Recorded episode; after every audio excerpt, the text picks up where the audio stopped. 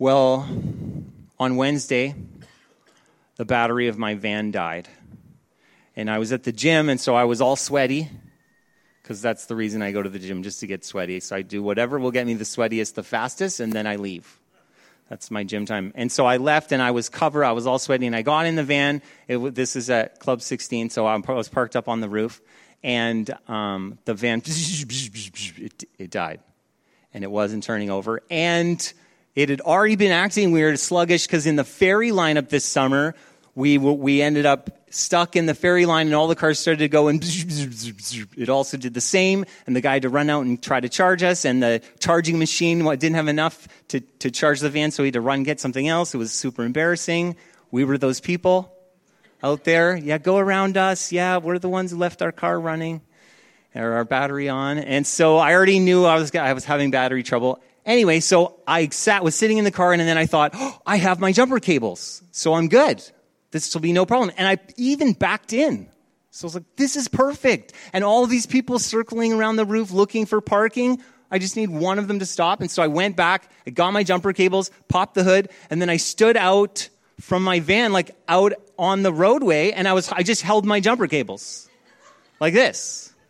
Because I was so sure that someone was going to help me. And people were driving and they would make eye contact with me and then they would look away and then they'd drive around and park somewhere else and then the next person and i kept being like hey and i, I didn't know whether to like get in front of the car and stop them like a policeman or something but i thought that was too much so i just waved the jumper cables and they just kept going around eventually the, the spaces filled up on the roof and so then i was sure someone was going to stop because they would want my space but they didn't they drove around they look at me look at the jumper cables and then they would look away and the drive around and then i saw the one guy he drove down the ramp like he was to go find a spot somewhere else. And I was so disillusioned. I was like, what is what does this world come to? That no one will just it's like a 2 minute, 1 minute thing. I just it's already. I'm already. And then finally a lady came out of the gym and she would park next to me so she couldn't get away from me. So then I just walked up to her and I held the jumper cables like, no. I said, Would you be willing to give me a jump? She said, Well, as long as you know what you're doing. I said, Yes. And so she pulled out a little bit and I got my car jumped. But I think like what's the deal? Is everyone so busy that we can't we can't help someone else or like we're so intent on going to the gym like I can't miss a single minute of gym time to help someone else? Like what's the deal? And yet I know that service serving is a discipline. It's not an easy thing. And we started our September with a sermon series that's designed to challenge us called Discipline to Devotion. And last week we talked about how that's different than devoted to discipline. That would be a different thing. But this is disciplined to devotion. And so we're talking about these challenging things that cause us to grow and, and, walk in. And last week too, we talked about the dangers on either side. The one danger was um, that we're going to change by our willpower and our effort. That would be one way we could respond to the disciplines. I'm going to do it. I'm going to nail this down. And then on the other side, the danger would be God does everything. Just wait. Just wait and he will change you. Nothing. Just don't do anything. Just don't. Just don't. And he will do it. And that's also a danger. And in between them was this path that we talked about Richard Foster calling the path of disciplined grace. The path of disciplined grace. And that's kind of the way we're seeking to walk through these disciplines. And so today we're talking about the discipline of service, of service or serving. And uh, I thought we would spring from Philippians chapter 2, verses 1 to 11. So if you have your Bible, you can turn there with me, or I'm going to read it out for you. Um, or if you have it on your phone, you can uh, type that in. Philippians chapter 2, verses 1 to 11. This is what it says. So if there is any encouragement in Christ, any comfort from love, any participation in the Spirit, any affection and sympathy. Complete my joy by being of the same mind, having the same love, being in full accord and of one mind. Do nothing from rivalry or conceit, but in humility count others more significant than yourselves. Let each of you look not only to his own interests, but also to the interests of others. Have this mind among yourselves, which is yours in Christ Jesus, who, though he was in the form of God, did not count equality with God a thing to be grasped. But he made himself nothing, taking the form of a servant, being born in the likeness of men, and being found in human form, he humbled himself by becoming obedient to the point of death, even death on a cross. Therefore, God has exalted him and bestowed on him the name that is above every name, so that at the name of Jesus every knee should bow in heaven and on earth and under the earth and every tongue confess that Jesus Christ is Lord to the glory of God the Father. This is God's word. We become like Christ in humbling ourselves to serve by his power. We become like Christ in humbling ourselves to serve by his power. Again, the same question as we answered last week why? Why rest was the question last week. And this week we have the same question. Why should we do this? Why should we serve? And if we don't know why, then it gets old really fast. Really fast. So we should know why. The first reason is that we would serve to follow his example serve to follow his example. There's a story in the, out of the American Revolution, and there was this group of soldiers, and they were repairing this barrier, a defensive barrier, and they were working really hard, and, you know, they'd strip down, and they were like, it was just really, really tough work. And the leader of these men was there and he was, he was yelling at them, encouraging, come on guys, do that over here. Yeah, grab that one over there. Yeah, put it up on top. Okay, good. Yeah, keep going, keep going. He was just, he kept shouting at them what to do. And, and this stranger rode by on a horse and he stopped and he looked at all this and he, he turned to the leader and he said, Hey, why aren't you helping? And the leader was like, Excuse me, don't you know that I'm a corporal? I, am leading. I, someone needs a lead. I'm leading. So that's what I'm doing. And the stranger was like, Oh, oh, I'm so sorry. I didn't, I didn't know that. And so then the stranger kind of took his horse, tied it up, and got down off the horse and went and started helping these guys. Took off his shirt, you know, jacket, and so he helped them. And when the job was done, he came back and he said to the corporal, Hey, Corporal, just so you know, anytime you have a job like this where you don't have enough people, you, you know, you have something that needs to be done, just come and come to your commander in chief, come and get me, and I'll be glad to come and help. And it was George Washington who was there riding by. Paul says, though he was in the form of God, Jesus did not count equality with God a thing to be grasped. Now, I, I thought for a long time actually that this word grasped was the same kind of word as like you need power to grasp just how wide and long and deep, like you need power to understand how big the love of God is, to grasp it.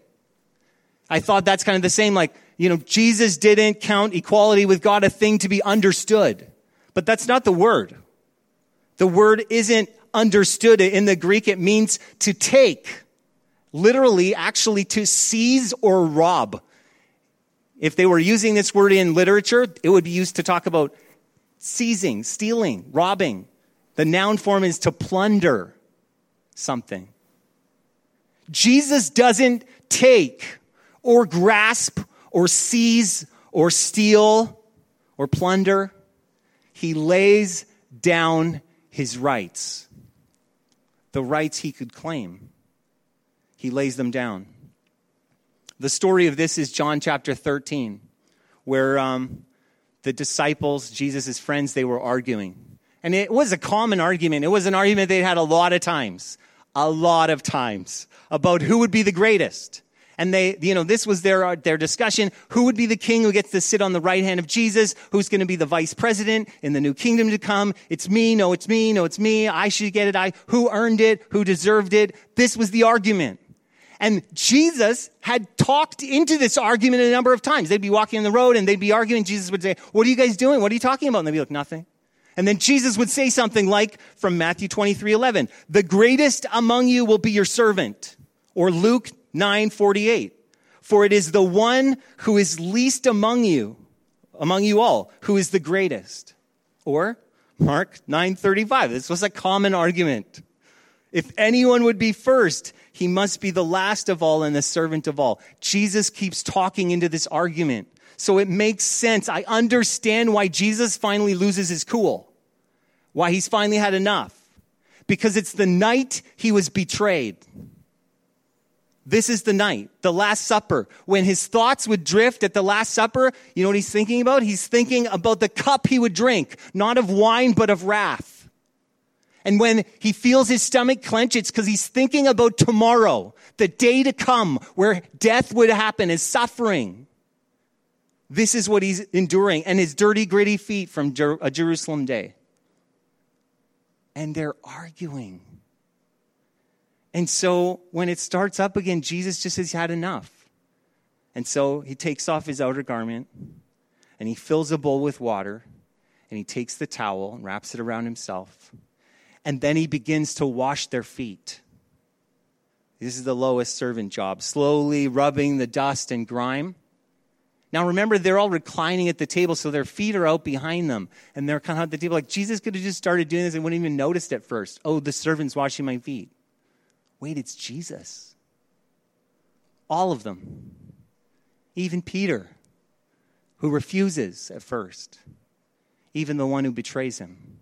Jesus washes their feet.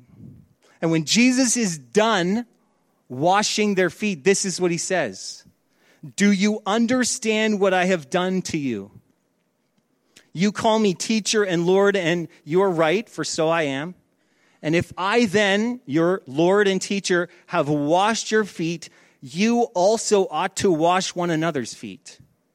For I have given you an example that you also should do just as I have done to you.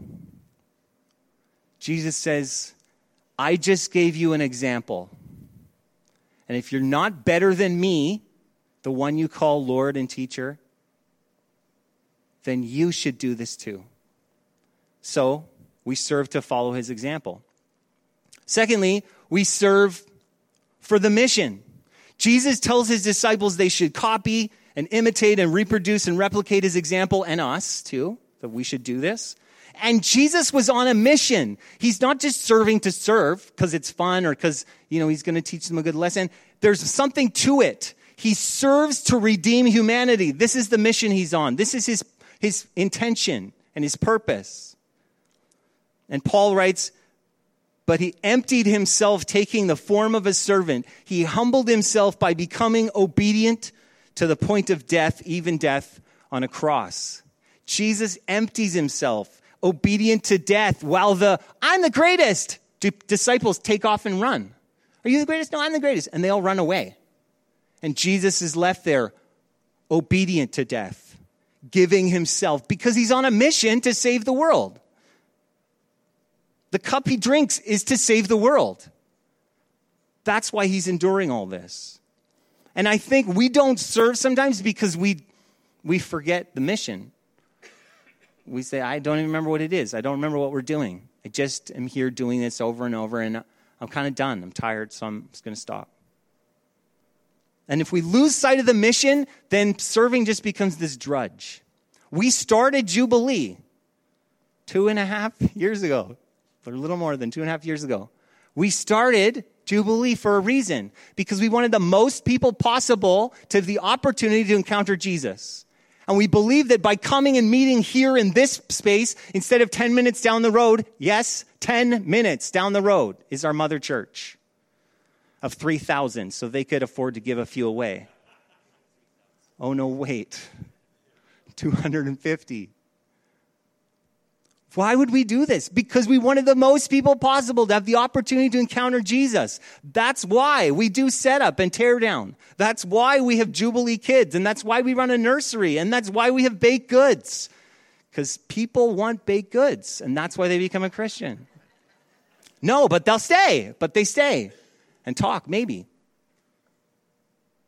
We're, our heart is that Maple Ridge would be transformed as we are planted here, as we do the work God's called us to do, that transformation would happen, not just in this neighborhood, but in this city. And out of this city in the Fraser Valley, and out of the Fraser Valley in British Columbia, and out of British Columbia in Canada, and then all across the world, right? Isn't that what we hope? What we want? I hope so. And thirdly, serving is an outflow of a changed life. Paul says this. He says, if there is any, and he said, then he, he says, so if there's any encouragement in Christ, if there's any comfort from love, any participation in the Spirit, any affection, any sympathy. If any of these things are true, then be of one mind, serve together, have the mind of Christ. If our lives have been illuminated by the good news, if Jesus really lives in my heart and is bringing transformation to my life, then I will serve. And when you see and understand your identity in Jesus, in Christ, then things change. Things change. You're able to serve. There's a story of missionaries from a long time ago, back when they went to Cannibal Islands, which just doesn't happen as much anymore. Sadly, I kind of, as a teenager, I hoped to be able to do that. But they don't do that very much anymore. Anyway, James Calvert was one of those missionaries, and he went to the Fiji Islands, and the islands he was called to go to were cannibal islands. And so as he went with his, his crew of missionaries, the captain of the ship tries to discourage him or dissuade him from going, and he says to, to James, um, you're going to lose your life and the lives of everyone you're going with if you go among those savages. They will kill you, and they will eat you. And, and uh, James replies, It doesn't matter because we died before we got here. We died before we even left. That's the picture. We died in Christ, and our new life is a life that is in Christ. My life is hidden in Him. Jesus, John writes, knew that the Father had put all things under his power and that he had come from God and was returning to God, and then he washed their feet. That's what John, that's how John introduces that story. He says, Jesus knew the Father, he knew where he was, where he was coming from, and he knew where he was going, and then he could wash their feet. And then he could give his life as a ransom for many. Because he knew what he was about. It was the outflow of who he was and his life in God. And we need to learn to serve. Again, these are things we need to learn. There's a saying that goes uh, every church is filled with willing people, some willing to work, and others willing to let them.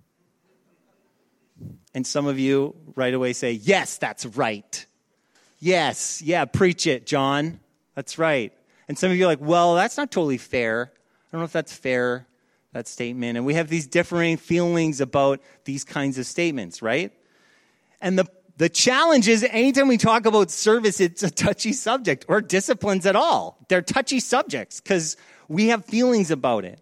Maybe for some of you, uh, you experience the fear of being walked all over, becoming a doormat, or maybe you've experienced that in life where you said, I'm going to serve, I'm going to serve, and then someone walked all over you over and over and over until finally you're like, okay, I'm done. Or maybe you feel the pressure to serve when you're exhausted and worn out and you're like, oh, wow, yeah, great. A, a, a sermon on service, super. Because I'm so worn out, this is just what I needed. And so I need to be clear that this is not about doing more jobs, doing more things. There's a difference between choosing to serve and choosing to be a servant. Richard Foster says it like this Service is not a list of things to do, though in it we discover things to do. It's not a code of ethics, it is a way of living. It's a way of living. So stop thinking about service as like a job you need to accomplish. Oh, I need to do my service time now. Oh, I'm glad I did my service. Now I feel better. I'm going to go watch TV because I did my service. Stop thinking about it like it's a job you're going to accomplish and start thinking about it like it's a way of living, like it's a lifestyle that you embrace. There's this story of a great violinist. Um, his name's Niccolo Paganini. And um, as he was getting old, he willed his amazing violin to Genoa, but only on the condition that the instrument wouldn't be played. So he said, I'll give you my special violin that's part of who I am as a master musician, musician but I am not giving it to you so other people can play it. It's my, my violin, and I'd like it to be put there as mine for all posterity. That's why he was giving it, really. And so he did that, but the problem was that no one really knew was that the kind of wood that that violin was made out of um, had this weird thing about it that as long as it was used and handled, then it um, showed little wear. But when it was put to the side and, and untouched and unused, it actually began to decay. And so today, if you saw it, this exquisite mellow toned violin has become worm eaten. And its beautiful case, and it's totally valueless, except as a relic.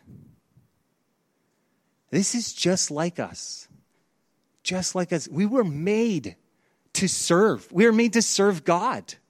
We're made to serve in this world, to do a job for God in the world. And when we set it aside and we say, no, no, no, no, I'm done that. Now, that was the first part of my life. Now I'm, I'm in a different part. We, we begin to decay. And you'll know that if you've tried to set it aside, that you feel this emptiness, this decay, this worminess in your life. And it's because you were made to serve. You were made to be part of this, but not in the old way, not in a religious duty sense. So Romans 7 6 says, But now we are released from the law, having died to that which held us captive, so that we serve in the new way of the Spirit. Yay! And not in the old way of the written code. That's beautiful. We're not trying to serve out of some religious obligation to try to keep a law that God gave. We're doing it in a new way, out of relationship with the Spirit who's walking with us and leading us in life. And so we change our view from earthly rights and acclaim, having died to that old thing, and we fix our gaze on Jesus, gaining power from his Spirit to live in a new way, to serve in a new way. And so we need to learn how to live servant lives. That's really the challenge. And if we limit serving to just practical jobs, we've really made something very narrow, which actually is a lot wider implications in our lives. Service is a lot wider than just jobs, just things we do, although it does include that. Things like there's a service to listening, to listening. Listening to someone is an act of service to quiet your mind and your responses. And you're, oh, that reminds me of a story. Okay, I can't wait till I can interject this story into this, this conversation and instead to learn to listen and to serve one another in listening. You know how many people need someone just to listen? That's an act of service. Or hospitality. Opening our homes is a sacrifice. To invite and to eat and to host one another. We say, Oh, I'm too busy. Oh, my house is this, all this, all that. And it's hard. It's hard to do. It's an act of service to be hospitable to one another. The service of burden bearing some people say, Oh, I, I don't know what I do. I don't know where my service is or my gift. There's some of you who bear burdens. You hear news and, oh, wow, you just take it on. Even this week, we were sharing with Lauren, and the burden of the grief she carried and she brought before the throne. Burden bearing is an act of service. We carry griefs as a community and we bring them before the Lord in prayer. And that's an act of service that we do for one another. We mourn with one another. We rejoice with one another. We bear burdens. The act or the, the service of speaking life, or we could say speaking truth or speaking the word, that as we receive from the Lord, so we go to the Lord and we receive life giving things, and then it's an act of service to go and share it with someone to go and say, Hey, I was really encouraged by this word in my life, and I wanted to encourage you with it. And we share things together. That's an act of service that we do for one another as we encourage one another in the Lord. And we learn to serve by doing practical jobs too. And so there's practical things that need to be done that we need to engage in to help teach us about this heart of service. There's nothing easy or convenient about it. In the church, there's lots of opportunities to serve, and especially on a Sunday morning, there's lots of opportunities to serve. And so we have, we have Sunday service teams, they're called. And right now, we have a setup team that could use 10 more people. Now, Jaden, is Jaden even here? Is he here today? He's up, okay, he's serving somewhere else. Well, good for him. Jaden is our setup team leader, which he's been from the very beginning, so this is great. He's not here, I can talk about him. Um, Jaden has served so faithfully in that role. And you know what? It's a thankless role, right? You know how, many people see that? Not many people. And Jaden wrote me a letter and he said, I'd love to share this letter with the church and just encourage people to, to be part of the team in any way. Like, we just need more people, really. And we've got, right now, we've got four people and four people. We've got two, and we really could use three teams. If we had 10 more people, that would be awesome. And then he had all these things about, like, maybe we could make it easier, maybe we could do this, maybe we could do that. You know what? Let's serve. Show up at 8 o'clock. Breakfast is served at 9.15 over there, continental breakfast with coffee and tea, and then we pray together at 9.30. It's not a hard job. It's just people need to come and do it. And so if you would like to si- set, sign up for setup team, the email's setup at jubileemr.com, or you could talk to Jaden. Or we've got Jubilee Kids. Jubilee Kids, again, Rebecca's talking to me. She's like, I think we can cover all the gaps and do this. We need four more people. If we had four more people serving in the nursery, getting your baby fix, and a criminal record check fix, since everyone loves to do that. And I should say for nursery that we need to know you and have a relationship with you already, but man, these are areas that we need people to serve in, to jump in. Or, of course, there's lots of other areas too hospitality, welcome team, communion, prayer, the AV. There's all sorts of places that you could serve depending on your gifts or your areas of interest. And I want to encourage you not just to say, oh, I could sub on that team, because Jaden won't say this, but I'll say this. If you agree to sub on a team, that's good, but if there's not enough people for the team, then subs don't, then we'll just put the subs on the team. You'd be like, why am I subbing once a month? Be like, well, that's how it works, I guess. I want to encourage you to commit because even in the commitment, oh, there's a, there's a pain to it. And there's Jubilee Connected service. So there's ways that Jubilee as a group is connecting in our community. One of those ways is we serve Breakfast Club here at Maple Ridge Secondary School because this is our school. And so we as a group give money. I don't know if you know this. I give it on our behalf. Surprise! No. We're giving money to the Breakfast Club that meets here in this school because we want them to know we're not just a church that's like, hey, we're over here. Yeah, don't bug us with anything. We're like, no, we want to be part of this. And so there's opportunity to come and serve and make food on Tuesday and Thursday. I'm telling the lady, Jubilee's going to be there because we care about this stuff. Or the homeless meals. So we started, we started calling it Feed the Hungry. I started calling it Feed the Hungry so that it would help me because there's all the political wrestle with the homeless camp and homeless people and why they're homeless and all the different things and how do we best solve that problem. And at the end of the day, I don't know. I don't know. But we do know that there's hungry people who need a meal. And so we said, let's not try to solve all the problems, let's just feed hungry people. And so we started doing that. So I think we're, I think we're up for Wednesday and Fridays that um, we have people in our in our group who are going and serving meals. If you want to make meals, or if you want to take the meal and serve it, if you want to make and take, we've got lots of options for being able to bring a hot meal down for people. And there's city renewal service. So things we do that aren't a group thing, but they're things we do. So you know, I'm a soccer coach. My kids, my sons are in soccer, so I said, why don't I coach soccer? And I have relationship with families. And I have relationship with kids that I'm building in the community. And my goal is to make our community better. So where has God called you to serve? What it may, is that your kid's school? Is it maybe it's on a council or on a board or on a, in a volunteer organization? There's Timberline and there's Women Care and there's lots and lots of places we could be part of things to make our city better. That's a city renewal vision that we have. So, where has God already put you? What's in your heart to be part of? Because wherever you are, Jubilee is there.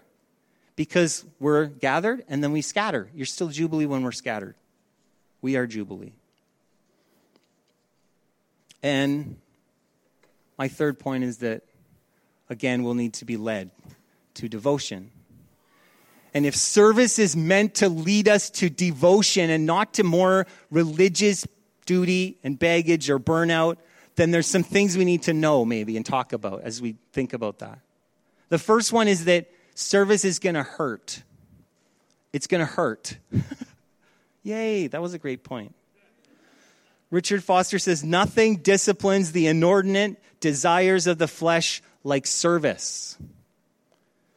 Or, service is where the flesh goes to die. Jonathan Edley said that. I really wanted to quote myself because it sounds more important when you put it up as a quote, doesn't it? I was reading this week and there was a blogger who just kept quoting himself. I was like, this is a bit weird that you're doing this. So I thought I would do it and see if it was weird. You can tell me after. Serve, I think that's true though.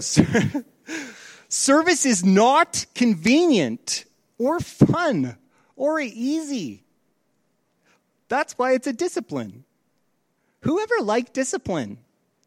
Anyone growing up? Did you, you like discipline? No one ever. I love discipline. That was my favorite day of the week. Discipline day.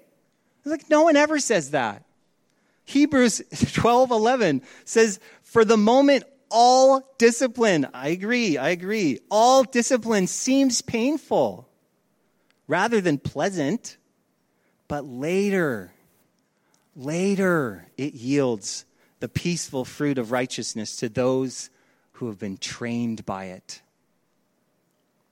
Service disciplines the flesh, which is not pleasant, but it does produce a harvest later. Something happens in our lives. Secondly, no one is exempt. No one is exempt. Bernard of Clairvaux says, Learn the lesson that if you are to do the work of a prophet, what you need is not a scepter, but a hoe. I love that. I'm going to put that on my wall. You want to be a prophet? I'm a prophet. Good. Here's the hoe. Let's see you work. Let's see you serve. Because that's what we're doing. That's what this is about. There's a show called Undercover Boss. I don't know if you've ever seen it. I, I watched a couple episodes. I think a few years ago. It was it was on right after the Super Bowl one year, and so I watched. I think the very first episode, and the very first episode was about um, the president of Waste Management. So this garbage disposal company, he decided he was going to go undercover and work as a as the lowest person on the totem pole in the company to get a sense of how you know the company issues and dynamic and everything. So he did. He took off his suit and hung it up, and then he put on this these coveralls, and he went and he collected garbage for the day or for a couple days or whatever it was. I don't even remember. I just remember how funny the show was. That here's this guy, and he's there learning about the true, the reality of what people go through in his company, not from his boardroom table, but from being on the ground, serving.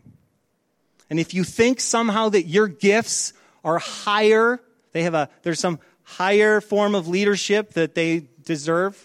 Or maybe that you've outgrown service, like, oh yeah, that was the first part. Now I'm on to bigger, more meaningful things. I just want to point you again to the Master who says, if this is me on the day before I'm going to be killed, then it's not too small for you to do, for all of us. And thirdly, that I believe service is a sure path to happiness which is strange after all the other things I just said. But I do believe it that service is a sure path to happiness. Albert Schweitzer said this I don't know what your destiny will be, but I know one thing. The ones among you who will be really happy are those who have sought and found how to serve. So it's not just like doing a job, it's sought and found how to serve. And I thought, that's, I think that's true. I think that's true. Humility, this greatest of Christian virtues, is so often talked about as something we do, we choose. James says, humble yourself. Like that's the better option for you to humble yourself than for God to humble you. Humble yourself, and then he will exalt you. And if we humble ourselves, if we choose to enter into a life of service, things will happen in our life, things will change, things will shift. Now, if you're like me, you read the verses where Paul kind of describes here, I think, what service is meant to be like. He says, Do nothing from selfish ambition or conceit, but in humility count others more significant than yourselves. Let each of you look not only to his own interests, but also to the interests of others. I, I look at that and I think, that's a pretty good description of service. Especially in this context. Paul's laying it out here. And as I read this, I kind of feel hopeless, actually. And maybe some of you do too. Maybe you read the list and you're like, oh, yes, that's so good. And then you're like, oh, wait, that's so hard. Wow. And I do read it, and sometimes I feel hopeless because I look at the list and I think, do nothing from selfish ambition. I think, I do everything from selfish ambition. I'm always thinking about what's in it for me. I'm always, even the things that I do that are the most humble, I'm always like, yeah, maybe that'll get noticed. And I'll get some, you know, credit, or at least I'll get it in heaven, some heaven credit, right? And, and that's what I'm motivated by selfishness and selfish ambition. Or count others more significant. I feel like, man, that's so hard. I will say, oh, I count everyone more significant, but I'm always like, yes, me, me, me. Yeah, I'm, I'm so I'm the most important one here. Right? Or look to the interests of others. I have a hard enough time taking care of my own interests. I'm like, I can't take care of you. I can't even take care of me. So I got to work on me first. I'm taking care of me, then I'll take care of you. But that doesn't seem to happen. It's the problem. And so as I reflect on this, as I look at it and I struggle with it, I realize, I recognize how service leads me to devotion. Do you know how? Because I can't do it alone. I can't do it alone. Paul says, Have this mind among yourselves, which is yours in Christ Jesus. That's a mind. Paul says, Have this mind among yourselves, which is yours in Christ Jesus. It's a beautiful thing. The mind of Christ, so the ability for me to empty myself and to humble myself, is already mine because of Jesus. Jesus enables me to do that. It's just like the, the next couple verses in Philippians. This is what Paul writes. He says in Philippians 2 12 and 13, Work out your own salvation with fear and trembling. Scary verse. Work out your own salvation with fear and trembling. The next verse is so great. For it is God who works in you, both to will and to work for his good pleasure. It's the same thing. Have the mind of Christ, which is yours already in Jesus. Work out your salvation because God's already working it in you. It's like, whoa, are these things in tension? How does that work? It's a beautiful thing. And it answers for us this strange way to word it that we are working our salvation and God is working it in us. We are doing something and God is doing something. There's a story of a guy named Ray in Ohio, and it was stormy like we just had to storm, and there was flooding. And so he was standing at his breakfast window, looking out the window, eating his breakfast, and the, the, there was a big culvert, a flood drain out in front of his house that was quite deep and it was full of water, rushing water, almost like a little river. And as he stood there looking out the window, he watched as a girl suddenly was swept along in the current. And his heart leapt because he knew that not very far down the road, that whole storm drain, that big, huge, deep culvert, the, all the water that runs in that culvert runs down underground shortly. And so he dropped his breakfast and he ran out the door and he ran down the street and he caught up to the girl and saw it coming and he jumped into the water and grabbed hold of her and they were swept along. It was so deep. And then suddenly, near, uh, only a couple meters from this, where it goes underground, he grabbed hold of a tree root. And then he's holding her and the water's pouring over him and holding over her. And he's just holding onto this tree root and he's just like, if I can just hold on, it's going to be okay and the water's pouring over him. He's just holding onto her and he's holding onto this root. And eventually help did come and they pulled them out. He saved her life. And so the Coast Guard awarded him with, the, or whatever it's called, it's called the Coast Guard um, Medal, Life Saving Silver Medal. And they awarded it to Ray, who really deserved it because Ray doesn't know how to swim. He doesn't know how to swim. He's jumping in the water. He doesn't even know how to swim you guys, this is us. I mean, we're jumping in. We don't what? I don't. We don't know what we're doing. We don't know how to do this. But we're not alone.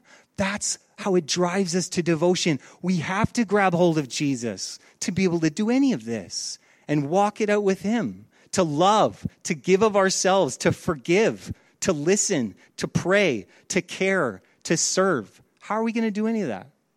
Because of Jesus. See, service leads us to devotion because the more we do it, the more we find we can't do it alone. And then as your flesh dies, and as your comfort groans, And as your pride chafes and as you trust just a little more, you grow. Suddenly you grow. We become like Christ in humbling ourselves to serve by his power. So I have a couple questions as we close for you. First, why do you serve? Why do you serve if you do? Is it for acknowledgement or recognition or job experience or promotion? Jesus set the example, and the mission is before us.